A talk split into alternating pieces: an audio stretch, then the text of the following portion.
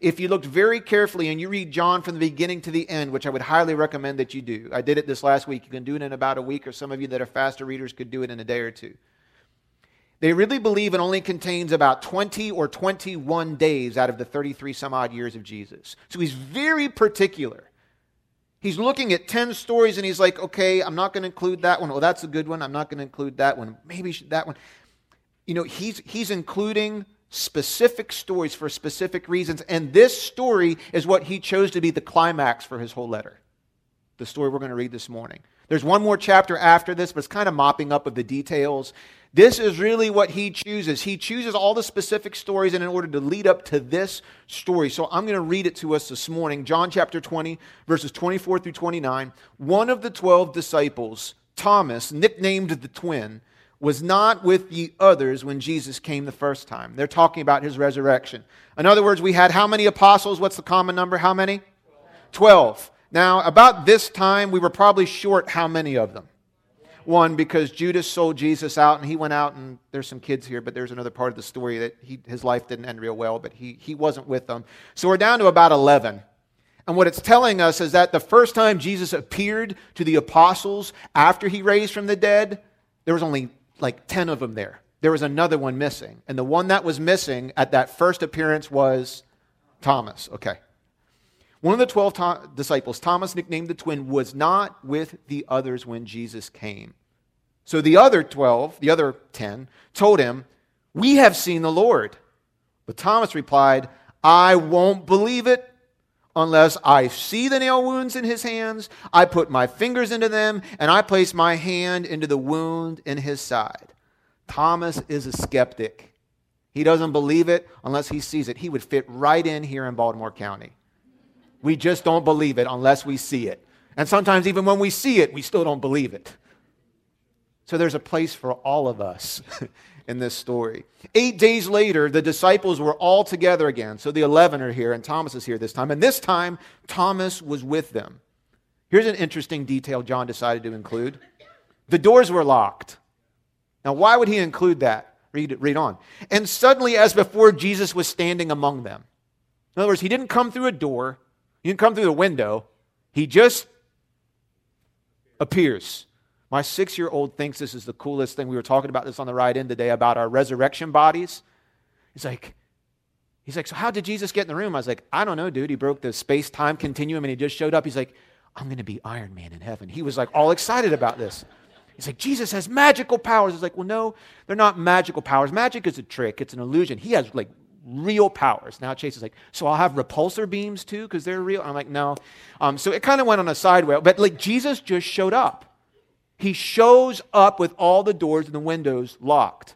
And he says, Peace be with you. Well, obviously, they'd be terrified. They need to calm down. Calm down. Peace. Then he says to Thomas, Put your finger here. Look at my hands. Put your hand into the wound in my side. And then he rebukes him. but don't be faithless any longer. Believe.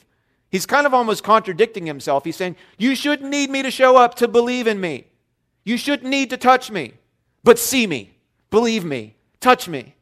My Lord and my God, Thomas exclaimed. Then Jesus told him, You believe because you've seen me. And then he breaks the fourth wall and he grabs the camera and he's talking to you and me and he says this Blessed are all of those who believe without seeing me. Wow. Big idea today. We're going to talk about hope this morning. The big idea I want to drive home is this this is my argument, and I have to go about trying to prove this to you this morning. Here's my thesis, my argument. What we believe about the future completely controls how we experience our present. What you believe about the future, about your future, about your tomorrow, your next month, your next five years, what you believe about that completely controls your attitude and how you're living today. Completely controls us. Jesus offers us hope that your tomorrows, that your future can be certain can be guaranteed, can be a known commodity that you can bank on. Why? Because he died and he rose. So that's a lot for me to have to prove this morning. Um, but I want to show you that. I want to show you what the Bible teaches us. I want to show you in this story that John records what he's trying to tell us. What you believe about your future completely controls how you experience your present. Jesus offers us hope that your future can be certain because he died and rose. So, two points. Here's the first one everyone needs hope for their future. You need it. Pastor, why should I listen to you this morning? Because there's certain things in life you can't live without. If you don't have them, your life will be miserable and ruined and meaningless. And some of the things you need to have are things like a purpose, an identity, a meaning, contentment. And another thing that every human being needs is hope. And why should you listen to me this morning? Because A, you need it, and B, Christianity offers to supply you hope that's better than anywhere else you can get it, and you should want it to be true. You should hope that hope is true. So let me show you. Uh, number one, everyone needs it. Here's my illustration. Suppose you have the opportunity to hire two teenagers to work a summer job for your company. Your company is building one of the many CVS stores that are taking over Baltimore County. CVS is everywhere. County beautification project. Let's make the corner of Joppa Road and Bel Air Road beautiful. You know what we need? Another drugstore. Let's move the diner and put a drugstore right there because that's what I need. We need another CVS. I know I don't have enough of them. So, um, and they have great coupons, extra bucks. They're fantastic. Let's say you're in charge of the CVS, you know, uh, building process, and you've got to clear several acres of land, and you hire two 16-year-old young men from Baltimore County that are identical in everywhere, the same age, same physical ability, same health level, and you say, "I'm going to pay you during your summer break to work for me." You're both going to have the same job. and you meet with the first student, you say, Your job is to take this five gallon bucket and walk all over this property where the bulldozers have gone and pick up rocks, put them in the bucket, carry the bucket to that pile, dump them out, and keep doing it all summer long, 10 hours a day through the entire summer. And at the end of the summer, I will pay you $100. You go to the next teenager. Now you send that one, okay, go get started. Next teenager, all right, listen, I'm going to hire you you can take that five gallon bucket. You're going to go through the same land this other guy is going through. You're going to fill rocks in that bucket. You're going to take them over there. You're going to dump them out. You're going to go back and fill them up 10 hours a day. We'll give you 30 minutes for lunch. Okay, we're not cruel. And at the end of the summer, I will pay you $100,000 for your job. And we send those two boys out there, and they work all day, every day, except for the 30 minute lunch break, because we're not cruel. And they're filling up one bucket of rocks after the other and it's hot. It's a Baltimore summer. It's humid. It's nasty. One week goes by, two weeks go by. On the third week, these two young men sit down, these two students sit down, and they finally decide they're going to have lunch together today. And the first young man, he's about had it. And he looks at the other young man he says, Isn't this just the worst job ever? Isn't this horrible? It's boring, it's dirty, it's hard work, the pay is terrible. Don't you just want to quit? And then the second guy says, No. Actually, I kind of like this job. Conditions aren't that bad. It's not stressful. There's plenty of work. I even whistle while I work. This is actually great. I love my job. You have two identical human beings experiencing the very same circumstances, and yet they're processing them in radically different ways. Why? What they believe about their future totally controls how they process their present. One of them looks at his future and he says, At the end of all this, the payoff just isn't worth it. Therefore, this is miserable. What do I have to look forward to? I have no hope of a better future. The other one says, Look what I get at the end of all this. At the end of all this, my future is bright. $100,000. I could retire at 19 because he's 15 and he doesn't know, right? $100,000 I could That's more money than I've ever seen in my life. Just think of what I could do. This is this is great. Why? Because for every single one of us, we are irreducibly, unavoidably hope based creatures. What you believe about your future completely controls how you're living in the present. And every single culture, every single religion, every single non religion understands this and tries to supply hope to its members somehow. Because here's what every single culture understands at some point, and every single religion understands at some point. It understands that at some point in our life, you and I are going to wake up to the fact that death is a real thing. We're going to wake up to it. And that waking up to it is quite uncomfortable. And it's scary. It's sad. It's terrifying. And every single culture and every single religion tries to provide for its members some kind of hope to make them more brave about facing death. Because every single culture and every single religion understands that if you and I don't have any type of hope for our future, we're going to sink into utter despair. Life will just be too painful because every single moment you'll feel like everything I care about, everything I love is gradually slipping away from me. Everything about who I am, everything about who I hold dear, everything about life is slipping away from me, and that is just too much for me to bear. So I either don't need to think about it at all or I think myself into despair. So every culture, every religion tries to give you hope so that you don't have to live every single day feeling like I'm just one day closer to dying. You can really live because you know your future is certain and it's also better than what your present is. So, how does Christianity respond to that? What does Christianity have to offer you? What kind of hope does Christianity have to offer you and to me to make us less terrified about our future? It offers you, point number two, it offers you the hope that is called the fact of the resurrection of Jesus Christ. That's the hope that Christianity has to offer. So, in your notes, number two, Christianity's response to humanity's need for hope is the fact of Jesus' resurrection. The fact, not the symbol of Jesus' resurrection, not the story of Jesus' resurrection, not what people, it's the fact of his resurrection. Now, in this story we read, isn't it interesting in John chapter 20 that while everybody else is saying, He is risen, He's risen indeed. I don't know if they started it then or that happened somewhere with the church fathers or whatever. Everybody's going around saying, He's risen, He's risen, He's risen, except Thomas. Thomas is the one saying, I don't believe it. Unless I see the visible Jesus appear out of thin air unless I lay my eyes on him. And not just that, unless I can see the nails in his hand and touch him with my little itty bitty fingers. Unless I can see the wound in his side where they stuck the spear in him a few days ago to make sure he was really dead and the blood and the water separated.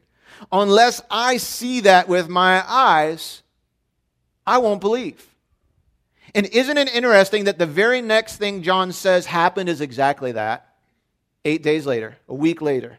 The 11 are together again. Doors locked, windows locked. And suddenly Jesus appears in the middle of them, says, Peace be still, peace be among you, peace be to you. And the very next thing he does is he addresses Thomas. And he says, Here I am. Go ahead and touch. Touch my hands. Touch my side. Go ahead and touch me. And then he rebukes him. Stop doubting. Stop being faithless. Stop being skeptical and believe. He said, You're blessed. You believe because you've seen me. Another of saying is, You're getting the royal treatment that very few people ever get. He also knew he was going to spend another 40 days with them, giving his disciples every single possible intellectual proof, every single possible physical proof, every single possible spiritual and theological proof. He went over and over and over, answered every single question they had. He spent 40 days with them, giving them the royal treatment to make sure they were all convinced he really was raised from the dead. He says, Good for you. You believe because you've seen. And then he talks to us. He says, But blessed are the people who won't get me to appear in the middle of the room with the doors locked and still believe. Blessed are the people who I never let life pan out the way they thought it should and they still believed. Blessed are the people who never got to marry the person they really loved and they still believe. Blessed are the people who didn't say, if you just do X and I didn't do X, but they still believed. Blessed are those who won't ever see me and still believe. And isn't it doesn't it seem like Jesus was contradicting himself? On the one hand, he's saying, to Thomas, Thomas, you should not need me to appear to you for you to believe. But at the same time, he says, I'm appearing to you. Here I am. Touch me. Touch my hands, touch my side. Believe in me. On the one hand, he's saying, You shouldn't need this. But on the other hand, here it is. What's he really doing here? He's doing two things. First of all, and you have to see this, Jesus is telling you and me that you can, in fact, achieve tremendous certainty about the fact of the resurrection, even if you've never had a visible physical encounter with the resurrected Jesus. He's saying you don't have to have Jesus physically show up for you to touch him in order to be absolutely certain and sure that he really did, in fact, raise from the dead. And I am so glad to hear that. I've not had that experience. I have not been in a room with the doors locked or in a car with the doors locked and Jesus shows up in the flesh and invites me to, you know, to dap him up or something. That's never happened to me. But yet, at the same time, I am absolutely certain, personally, Phil Nauer is convinced Jesus actually did raise from the dead.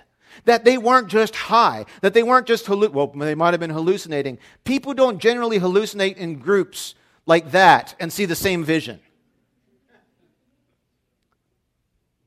Well, they were just conspiracy theorists Thousands of people were murdered over the next few hundred years who claimed to be eyewitnesses to that. Listen, if you're a conspiracy theorist and you've got a YouTube channel, right? We're not asking you to put your life on the line for your conspiracies. If you're a conspiracy theorist, if they were hoaxsters, guess what? They knew they were lying. And if they knew they were lying, no one goes to death to protect a lie, not hundreds of people. You have to give me another historically plausible reason for how 200 years after this happened, the powerful Greco Roman Empire had been uprooted and supplanted by masses of people turning to Christianity. How did that happen if this was all just a joke? You see, I trust the eyewitnesses. I trust the story of the resurrection. I trust that what they wrote was true. I trust how the people who heard it first and saw it were completely transformed and turned their world upside down. I trust it. And on the other hand, don't you want it to be true? If it really is true and it means that Jesus did defeat death, and that you and I, if we follow him, don't have to fear death because we'll rise just like he rose. That at death, we don't, you know, just become the circle of life like, you know, Mufasa told Simba that we all become part of the grass, the antelope, us anyway, and we, you know, circle, and Elton John sings and everything else. He, That's a great little Disney story, but I don't want a future where I become part of the grass. How does that make my present good? It makes it lousy. Become antelope food. Yeah, great. I don't want a future that's impersonal. I don't want a future that's non existent.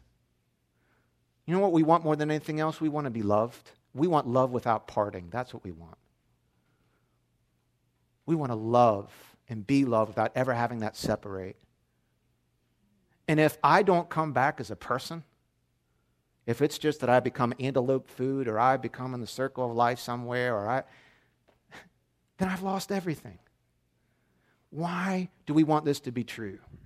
Because it ministers the very part of our soul. So, why did Jesus show up for Thomas?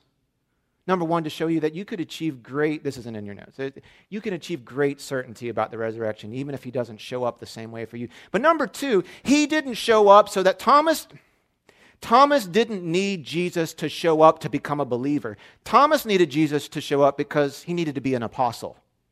It's a difference. You see, Thomas was one of the 12. The 12 who? Disciples, 12 apostles. He was one of the 12. The apostles were Jesus' hand picked messengers who had a specific assignment. They were supposed to carry the message of the gospel to the world. Now, how do I explain this? If that message they were supposed to carry was simply a nice leather bound, book, collect, collection of all Jesus' ethical wisdom. Did he need to show up? No, they already had all that. They spent three years with Jesus, listening to all of his teaching. If the message they were supposed to carry to the world was simply uh, love one another, get over your differences and get along, be peacemakers, be kind to your neighbors. If that's what Jesus, if that's what the apostles were supposed to carry, Jesus didn't need to appear to Thomas or the other or the other 10. He didn't need to appear to any of them. They had everything they needed what it's telling us is that the message of the gospel is not the collection of what Jesus taught. The message of the gospel is the story of what Jesus did. Big difference.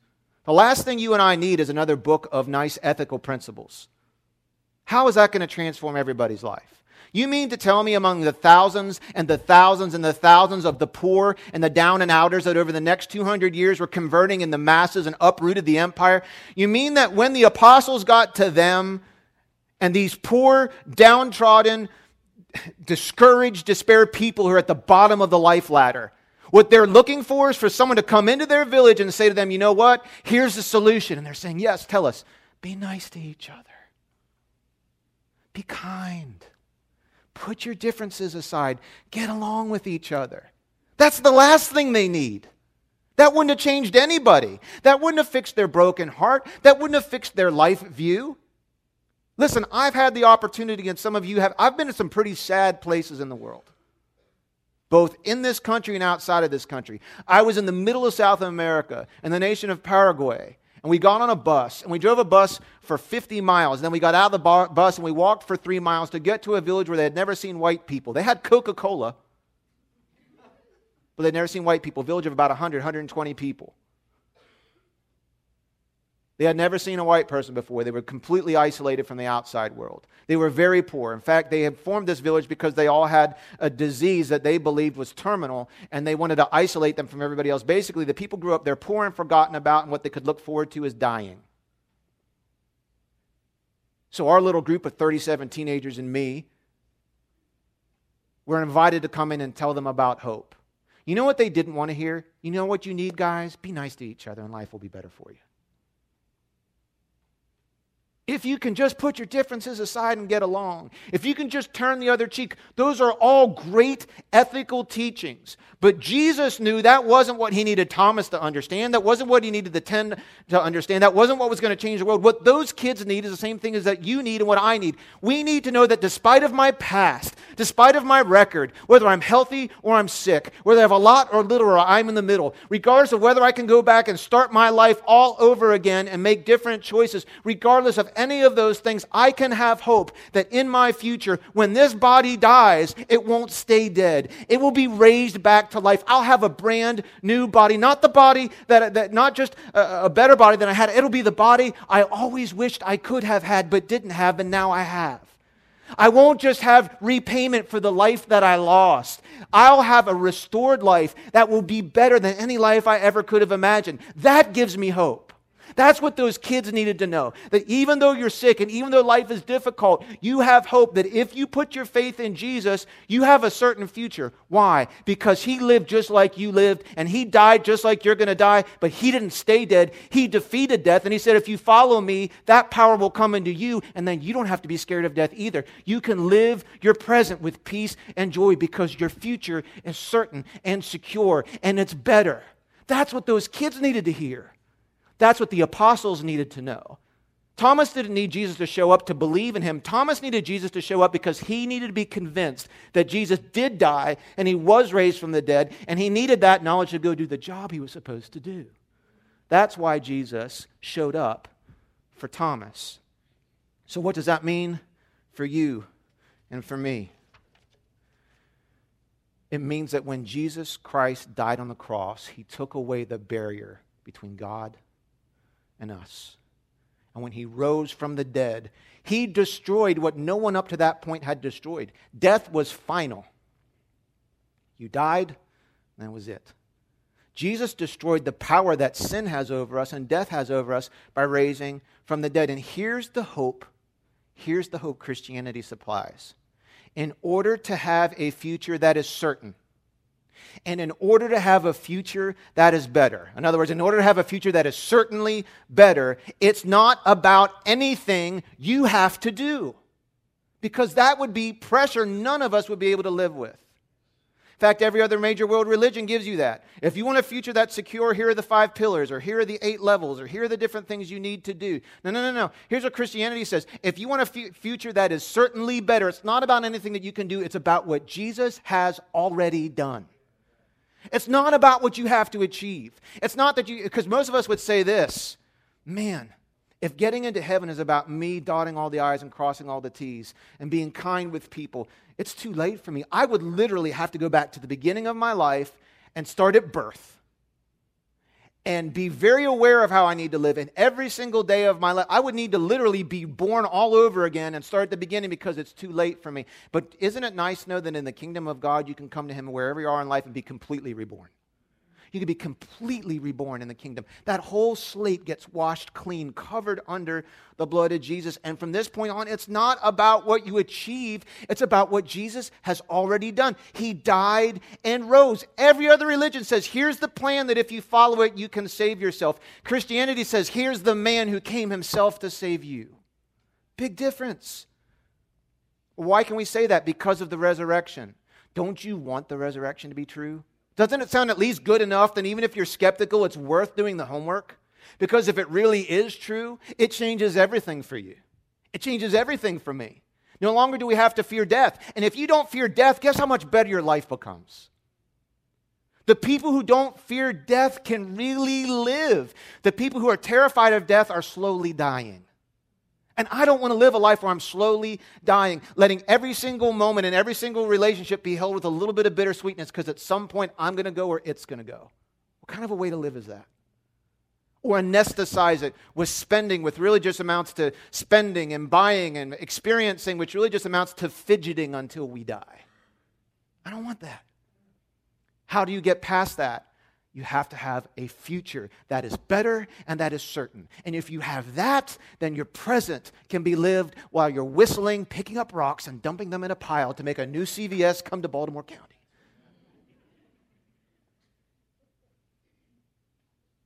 If the resurrection is a fact, and it is, and don't you want it to be, then you have hope.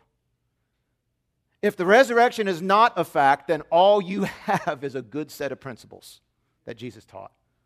That's all you got. They're good principles, won't transform your life. If the resurrection really happened, then when you turn to Jesus, his resurrection power is poured into you and it transforms you. And he said, at the end of time, you'll be raised into a new life just like he was. And you'll be part of the glorious future with him just like he is. Well, on what authority can Jesus say that to me? Joker beat death. He can say whatever he wants. He was killed, clinically dead. In fact, last week in our youth ministry in the well, uh, Bob Barlow, one of our, one of our youth directors, I, I'm told, shared from a medical perspective. Bob has studied the heart in great detail in his life and shared from a medical perspective in great detail with our students about what Jesus actually went through on the cross. That he was actually dead. Correct? Bob, right? Of course, and, and, and then explained uh, the message of salvation, and 13 of our students accepted Jesus Christ as their Lord and Savior at the end of that presentation. Why? Because they felt bad about Jesus hanging on the cross? No, God revealed the truth about who Jesus is and what he did. Not just that he died, because we're all going to do that, but that he defeated death. He was clinically dead and he rose. Here's why Christian hope is unique. I'll close with this. Because I understand every culture offers hope. Every job offers hope. If you work here X amount of years or X amount of hours, you get this at the end of the highway. Um, every religion offers hope. Uh, that's why they have followers. You know, no one's signing up to follow the religion that offers no hope. That would be really depressing. But uh, let me sh- explain to you a couple characteristics of Christian hope that's unique. Christianity offers a hope that is personal. Um, there's this interesting interplay between the resurrected Jesus and the people he runs into. I don't know if you've ever read through the end of the gospel accounts. There's some different stories about people who knew Jesus before he died on the cross, who run into him later. And it takes them a second to be like, man, I was hanging out with this guy all afternoon. And then later on, it dawns on them wait a minute, we spent hours with that. That was Jesus. Now, could you imagine your, your BFF, your best friend? You don't see him for 10 years, and then you run into a stranger at an airport, you have a cup of coffee together, and you get in the airplane, and, and later on, you're like, I think that was my best friend. I think that was them. I didn't realize it at the time. It must have been. Thomas has this same experience. Jesus shows up, and it takes Thomas a second. And then one of the most beautiful things in all the Gospels he says to me that gives me hope about heaven is this He says, Yeah, you're different. My Lord, my God, you're, you're Jesus. You're the guy I spent three years with. You're, wow, you're different. Wow, you're oh, so much more holy and bright, you know, like the, than you used to be. All these other people are running into Jesus and they're not. In other words, he was very real. He was very tangible. He wasn't a ghost. He wasn't Iron Man. He wasn't some uh, hologram in Vegas. He was flesh and blood, but a different kind of body than what he had before. In other words, he was knowable, he was recognizable, he could love, he could be loved. You know what that tells us? You and I are not going to be antelope food in the future. We're not going to be non existent. We're not going to just evaporate. We die and we rot, and then we just evaporate into nothingness. The future that Jesus says we have is not one of non existence, it's not one of impersonal. Our future, in, when we get our new bodies, will be a personal future. Because how beautiful is it to know that in heaven it will be filled with love? Because guess what? If you're impersonal and non existent, there's no love. You need persons to love. And if you're telling me that my future means I come back not as myself or not as any self, but I'm some little collection of you know outlines that play a harp on top of a cloud, I don't even like harp music. How does that make today any more sweet for me? We see right here Thomas recognized Jesus. He loved him. Jesus received his love. In the future, in heaven, when we get our new bodies, you'll be a person that can love that can be loved. Heaven is not where you're separated from everything that ever meant anything for you forever, forever, forever. You will have a new person. It will be better than you ever were before. The hope that Christianity offers, it's a personal hope. It's also a certain hope. Because here's the reality, and I know some of you must be thinking this. What good is hope if I don't think I'll ever get there? That's like when my wife asked me, you know, have you thought about retiling the kitchen? I'll be like, I will take that idea under consideration. And she says that when I use that phrase, taking ideas under consideration is where her ideas go to die. Because it's really my nice way of saying not a chance. Not in the budget, not in the plans. But it's a nicer way of saying that, which now that I've said that, that trick is up. I'll have to come up with a new phrase. But um, it's like she's thinking, he's not holding out any hope for me. That's never going to happen. What good is him even saying that? And this idea of heaven and the resurrection and all these things, lots of skeptics say, what good is that idea out there if I'm not even sure if I'm going to get to heaven? And maybe you're in that headspace this morning. You're saying, I'm just not sure I'm going to get there. I'm not sure I qualify. I'm not sure I could get in. How can I be absolutely certain that that's my future? Because if I was really certain and I really knew, man, that would change everything for me. The load off of my shoulders, the seasoning that would be permeating my entire life would be, there'd be so much more sweetness sprinkled throughout life if I knew that it was certain. How can you be sure of your resurrection? I don't have a lot of time, so I'll just have to use this illustration. Jesus' resurrection is kind of, um, it's a receipt. Uh, my, my son and I made the mistake of going to Marshall's in Towson on the Thursday of Easter week. They had, I think, a total of, I counted 15 possible cash registers that could be open and staffed. There were this many that were open. There were this many people looking at the that many that were running the register. And there was a line that serpentined the whole way around with people who were being less than understanding of the situation. So it took us four minutes because my son is male, I'm male. We go into Marshall's not to look around, we go in on a mission. We're not there. When, we, when I say go to shop, that means I'm going specific. It's like hunting. There's a specific target, specific ammunition. We do not deviate from the plan. They have it or they don't. We're in and we're out. I plan where I park, the route we're going to take in the store. I know the layout of the store before I go in with my son. We route around electronics and toys.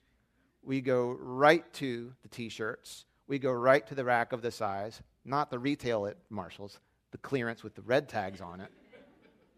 Size can be plus or minus one if it's on sale, and we go for the thing. We found it four minutes in, we're in line for 35 minutes.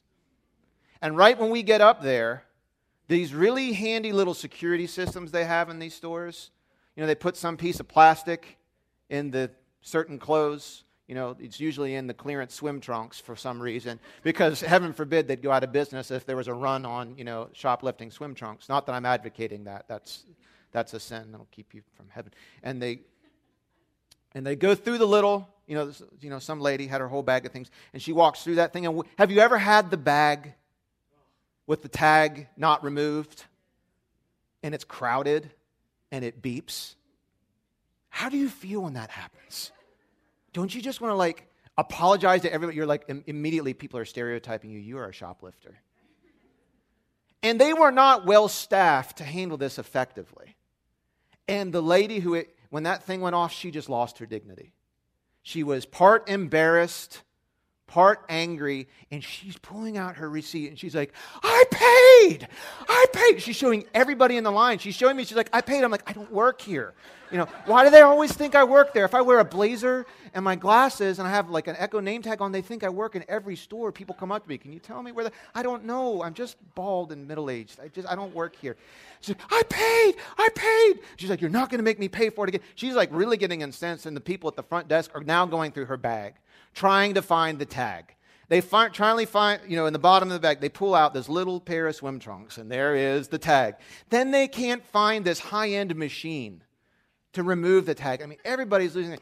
She keeps, she's holding that receipt. I paid for it. I paid for it. Don't take me to jail. Don't lock me up. We're like, we're not going to lock you up over swimming trunks. We understand. What's her point? It's like, if I have a receipt, you have to leave me alone. I don't have to pay for this again. The receipt is the proof that something was paid for. The transaction went through and was accepted, and that because of this receipt, you don't have to bother me anymore. Now, in a weird way, Jesus' resurrection is the receipt of your resurrection.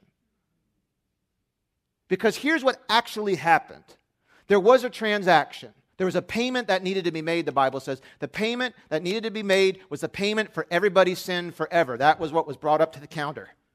Jesus pulls out his life, and I don't know if it was a chip or a swipe or what it was, but he hung on the cross. He submitted payment. His death was the payment. Your life, the purchase. Jesus' death, the payment. Now we're waiting three days. Is it going to clear?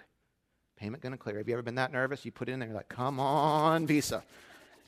Declined. Okay, I got Discover. Come on, Discover. You know, some of you that are graduates of financial peace understand that, that feeling. You're like, you're hoping it goes through, right? Resurrection is the receipt. That means the payment was accepted. The debt was paid. Jesus had to be released from death, and he comes back. And when Jesus shows up, how can you be certain you're going to raise from the dead? Because the moment you put your faith in Jesus, a big old stamp and receipt gets stamped across your life, and letters that big, all of eternity can see it. It says, paid in full.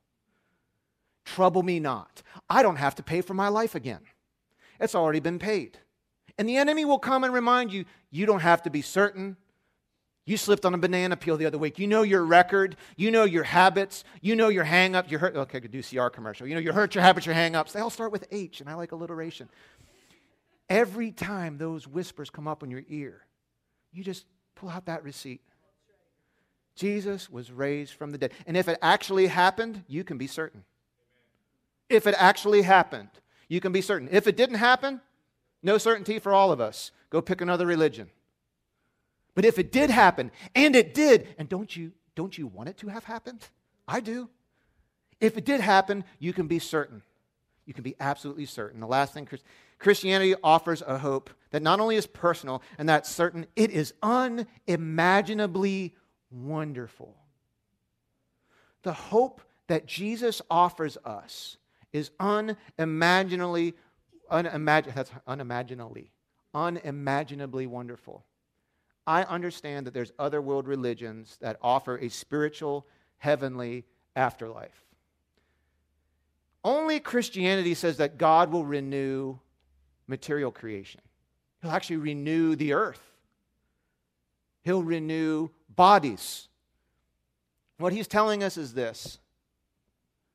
If you really think hard about it, it's easy to get depressed about getting older because you feel like, man, all those opportunities I had are gone.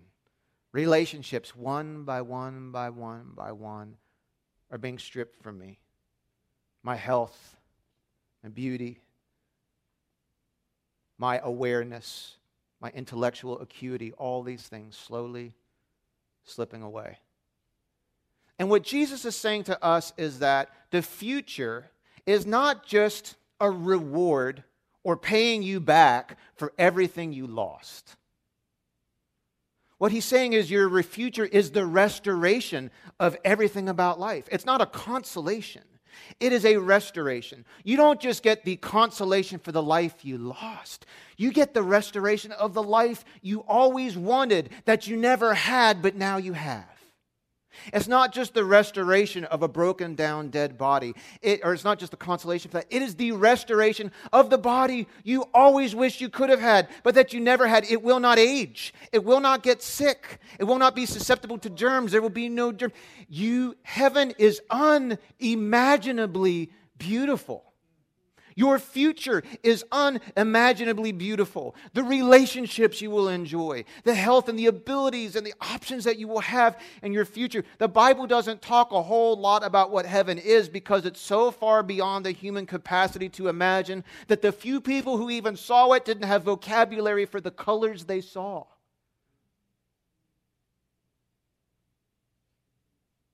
This is what Jesus offers you. He offers you hope for a future that is personal, a future that is certain, a future that is unimaginably beautiful. Well, Pastor, how do I have it? You have to do what Thomas did. He did three things in this story.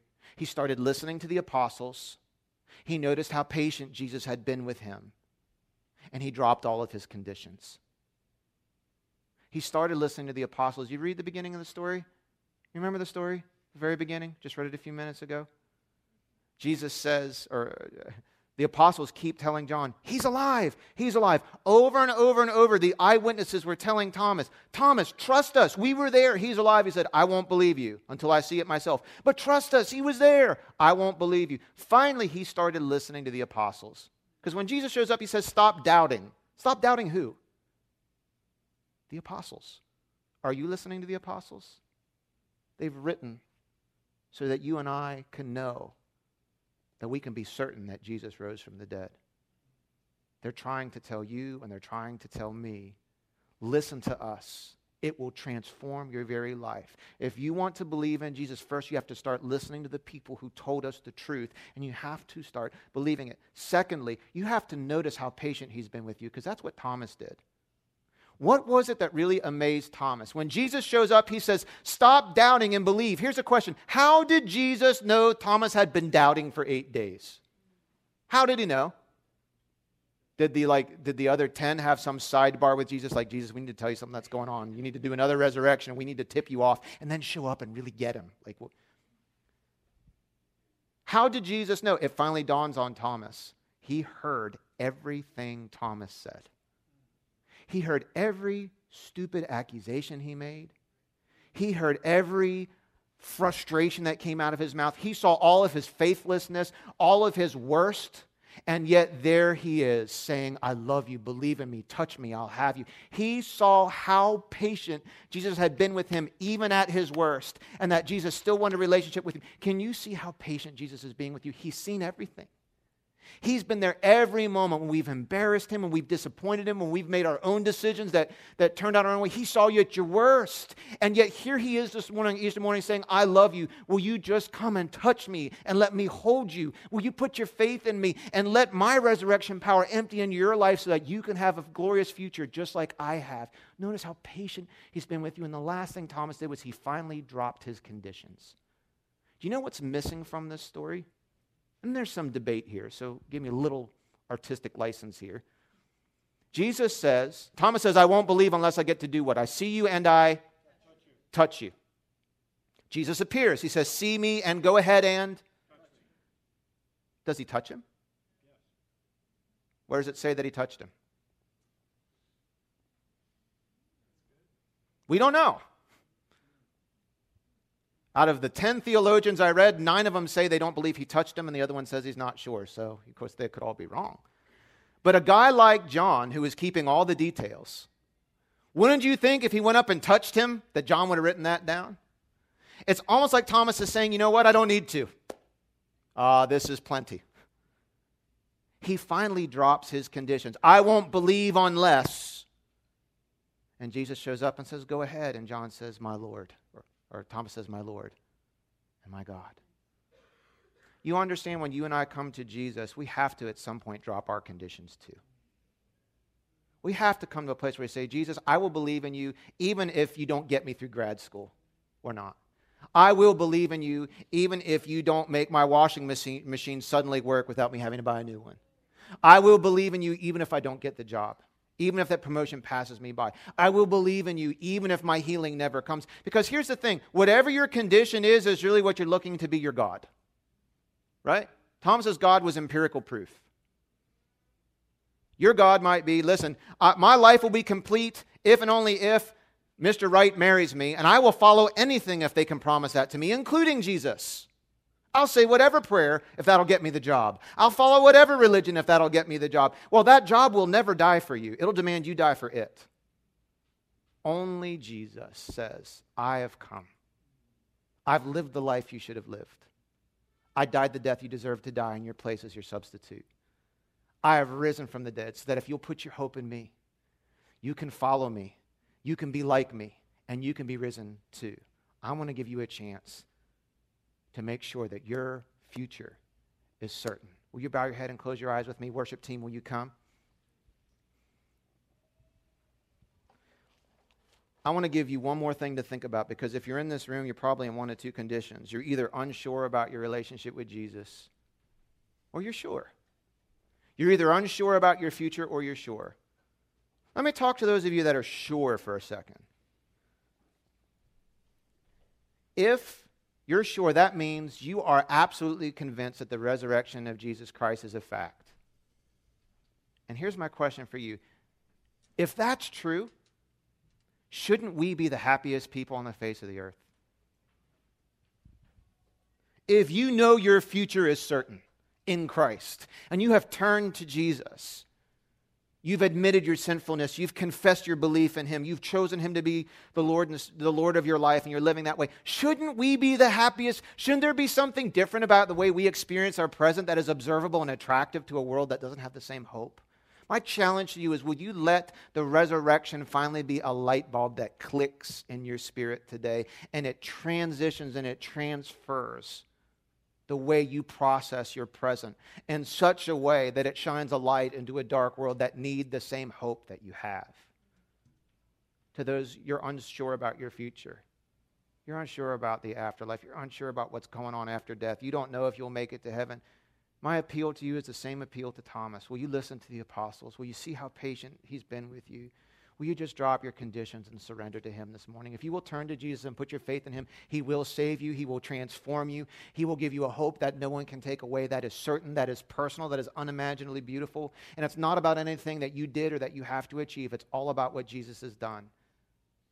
And the way to begin that relationship is simply to admit to believe and to choose, to admit that you need Him to save you, that you're a sinner, that you've fallen just like the rest of us have into doing life our own way. You confess your belief in Him, that Jesus is, in fact, the Son of God who lived the life you should have lived, who died in your place, who rose from the dead, who's alive today. And you choose Him to be your Lord. That means we agree to do life His way, we follow His example. If you're ready to make that decision, let me lead you in a prayer this morning. If you're ready to make that decision, do not wait till this evening. Don't wait till tomorrow. If there's a part of your heart that is ready to surrender, can I encourage you? Don't give yourself time to talk yourself out of it. Let the power of his resurrection, let the certainty of that fact transform your life. I'm going to lead you in a prayer.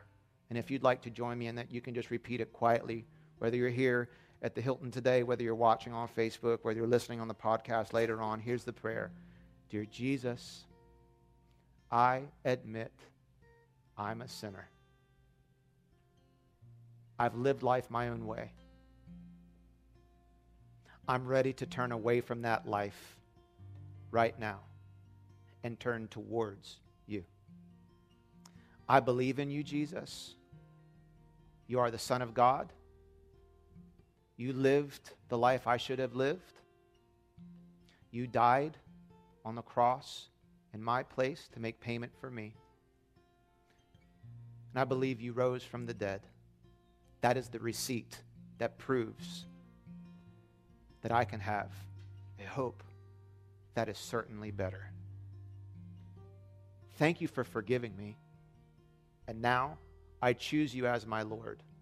I will align my entire life with yours. You're the leader. I'm your follower. Thank you for saving me. Amen.